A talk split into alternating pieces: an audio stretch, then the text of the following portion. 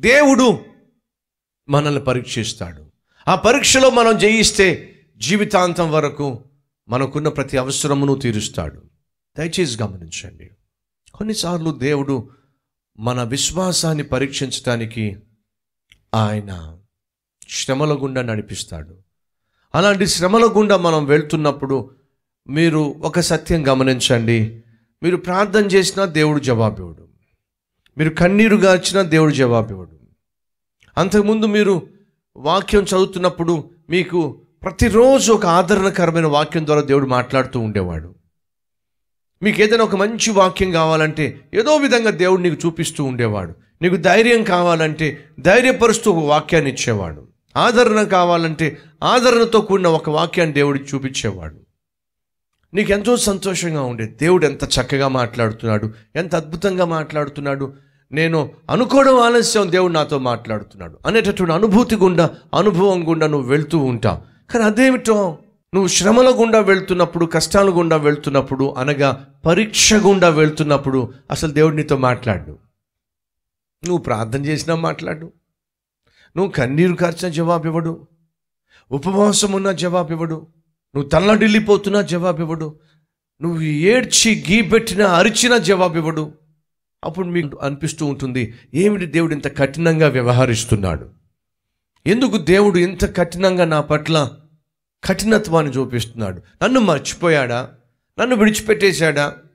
నా చావు నన్ను చావమని చెప్పి వదిలేశాడా? అనేటటువంటి తలంపులు వస్తాయి కొన్నిసార్లు. సైతాను దేవుని మీదే నీకు అనుమానం కూడా పుట్టిస్తాడు.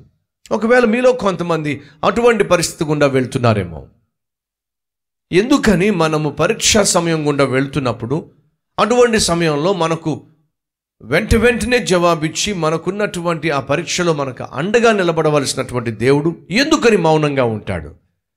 దీనికి కొంచెం కామన్ సెన్స్ వాడితే సరిపోతుంది జవాబు వచ్చేస్తుంది. చెప్తాను వినండి. మీరు క్లాస్లో టీచర్ నేను మీ స్టూడెంట్ని. ఏదైనా నాకు ఏ ప్రశ్నకైనా ఏ లెక్కకైనా జవాబు తెలియకపోతే టీచర్ నాకు దీనికి జవాబు ఏమిటి దీనికి సొల్యూషన్ ఏమిటి దీనికి ఆన్సర్ ఏమిటి అని అంటే మీరు ప్రతిరోజు చెప్పేవాళ్ళు. ఏది అడిగినా చెప్పేవాళ్ళు. అంత మంచి టీచర్ మీరు. సరే. పరీక్షలు వచ్చినాయి. నేను పరీక్ష హాల్లో కూర్చున్నా. మీరు అదే పరీక్ష హాల్లో చక్కగా తిరుగుతూ ఉన్నారు వెళ్తున్నారు వస్తున్నారు నా కళ్ళ ముందే కనిపిస్తున్నారు. అదే చిరునవ్వు అదే ముఖం. ఇప్పుడు నాకు ఏదో ప్రశ్న ఉంది. ఆ ప్రశ్నకు ఏ జవాబా బి జవాబా సి జవాబా డి జవాబా తెలియదు అప్పుడు మీరు మిమ్మల్ని చూసి టీచర్ ఇంతకీ ఏడో ప్రశ్నకి జవాబు ఏనా బీనా సీనా డీనా? ఒక్క మాట చెప్తే చాలు. ఏమంటారు? అని మిమ్మల్ని అడిగాను. మీరే చెప్పండి మీరేం చేస్తారు?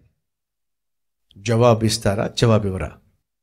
ఏమని? మీరు ఏడ్చినా గీ పెట్టినా దండం పెట్టినా రిక్వెస్ట్ చేసినా మేం మాత్రం జవాబు ఇవ్వము. ఏ ఎందుకని? చెప్పండి. నేను పరీక్ష సమయంలో ఉన్నాను. మీరు మంచి టీచరే మంచి పండితులే. కానీ నేను పరీక్షలో ఉన్నప్పుడు నా ఎదుటే మీరున్నా కూడా జవాబు మాత్రం ఇవ్వరు. మౌనంగానే నా ఎదుటే ఉంటారు కానీ జవాబు ఇవ్వరు. ఈరోజు దేవుడు నువ్వు పరీక్షలో ఉన్నప్పుడు పరీక్షా కాలంలో ఉన్నప్పుడు నువ్వు ప్రార్థన చేసినా జవాబు ఇవ్వటల్లా కన్నీరు గాచిన దేవుడు జవాబు ఇవ్వటల్లా ఏడ్చినా ప్రలాపించిన దేవుడు జవాబు ఇవ్వటల్లా అటువంటి పరిస్థితి గుండా వెళ్తున్నారా? అయితే గమనించండి.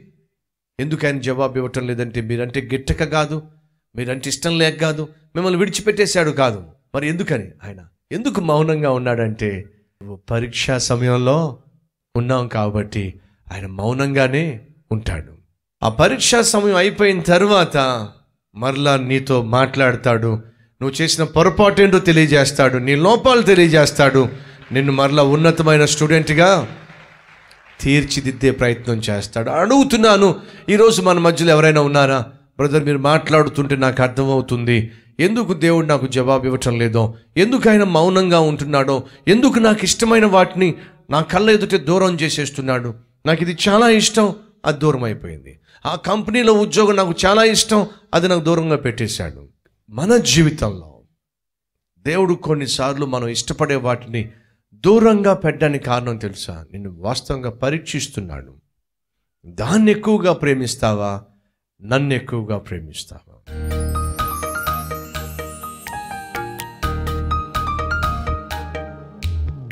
ఈరోజు మాలో అనేక మంది జీవితాలు చిక్కుల్లో చిక్కుకొని పోవడానికి కారణం ఏమిటో స్పష్టంగా తెలియచేశావు నాయన. నిన్ను విడిచి జీవించటమే శ్రమలకు కారణం. నీవు ఆశించినట్టుగా జీవించవలసిన మేము అలా జీవించకుండా మా ఇష్టానుసారంగా జీవించటమే మా శ్రమలకు కారణం. క్షమించు నాయన.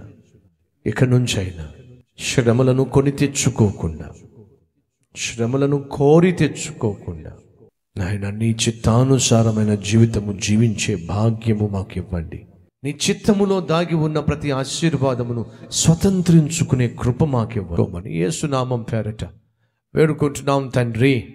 అమెన్